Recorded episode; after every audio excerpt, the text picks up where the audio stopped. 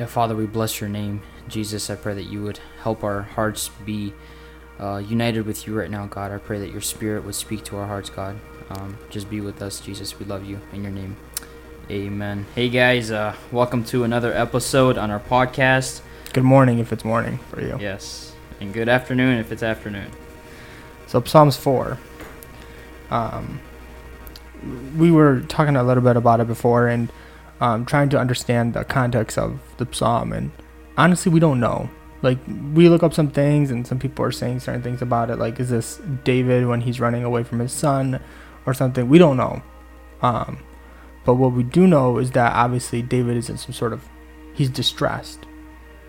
Like, Yeah. wh- like what are some of the feelings he has from this psalm? Yeah, I mean, there's so much running through his mind, and he's actually, you know, logging it all in. So we we have a a, a view on it um, through the Bible today. But he's angry. He's he feels insulted. He feels troubled. He feels ignored. I mean, there's a lot that's going on in David's life right now, and it's it's really cool um, what he does with it. Yeah. Um, so basically, the opening of um this psalm, David's just writing. He's like, "Answer me when I call you." Like, when I read that at first, I mean, I didn't honestly, I didn't think much of it. Um, you know, okay, whatever, keep going. yeah. But so it, sometimes we can pass this stuff, this stuff up so easily, but I mean, there's a lot that's being said just in this opening line. He says, "Answer me when I call." Like, meanwhile, we're just talking, and imagine if you got a voicemail today, like you missed a call, and you look at your phone, you get a message. Oh, it's a voicemail. Um, and it and the and the person on the other line sends you a message through his voice or her voice saying, "Answer when I call you."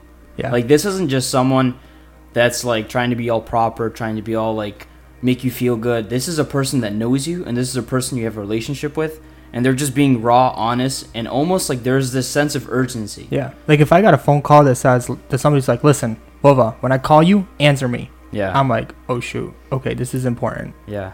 And that's just that's really cool that the scripture includes all these like small details because we clearly see that David had a real relationship with God. Yeah, and I think that like this, um, you know, when we David has these feelings that you mentioned, right? Being ignored, being, uh, you know, troubled, insulted. He has all these feelings, and this is what he does with them. He comes up to God and he says, "God, like you." He does. He, he doesn't feel hear heard by God, and he says, "God, when I call you, answer me," and it just feels so inappropriate.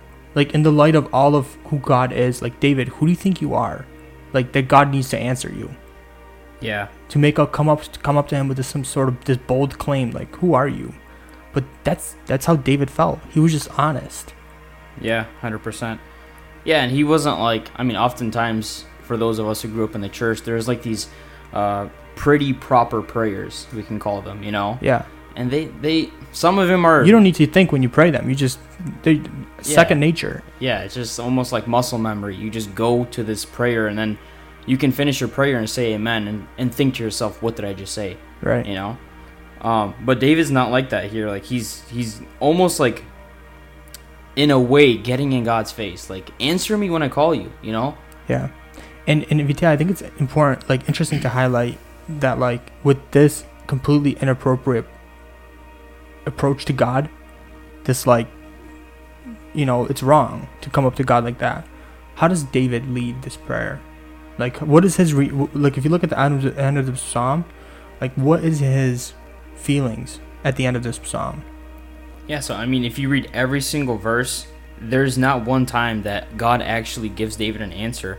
Um, but David leaves uh, in peace, and he said, I will lie down and sleep, for you alone, O Lord, make me dwell in safety. yeah so there's peace there there's sleep like those people who can't get sleep that's such a big deal. There's there's peace there's sleep there's safety there's Yeah. joy. In verse 7 you put more joy in my heart than than their gain with n- new wine abound. Like that's the way david leaves. And it was inappropriate. And sometimes we come to god with the same feelings. We all experience being insulted troubled ignored. We all have these type of feelings. And we come to god with these like proper right prayers that we've learned and we think is right and they're just fake and we leave we don't leave changed you know we probably leave god more we leave more bitter than we than we started Yeah. And and I think that the key here, Vitali, I don't know if this is the the the full key, but part of the answer is the honesty. Yeah, he held nothing back. Like everything that his soul was feeling, he just spoke it out in word. And I think oftentimes uh, we don't see power in our prayer. It's because there's there's little passion. There's little there's a big disconnect between what we're actually feeling and then the the words or the lyrics that are actually being prayed to God. You know, there's just like the, Yeah. nothing lines up. And I think you know God can see right through that. And I mean we can't speak on his behalf, but I don't think God is really pleased with those kind of prayers. Right. You know, It's actually interesting it's that very he's pharisaical. he's more he, he'll take more of a response to a, a prayer that's honest than a prayer that's right. Yeah, And so I, I guess that's the biggest encouragement that we wanted to pass off today is just be honest before God. That's what he wants. He wants Yeah. your heart. He doesn't he already knows your needs. He knows your frustrations. Like he doesn't need to fake you. He doesn't need these generic pretty prayers, you know? Oh Lord God in heaven or oh Father God, blah blah blah blah blah that we pray all the time. Like he just wants you. He wants you to come up to him saying, God, this is not fair. How could you do this? God, why is this happening in my life? And just be real with him. Be honest with your feelings. Um, yeah. Psalm uh, Psalm thirty four, verse eighteen. Um, I think this is also David writing. It says that the Lord is near the brokenhearted and saves the crushed in spirit. yeah.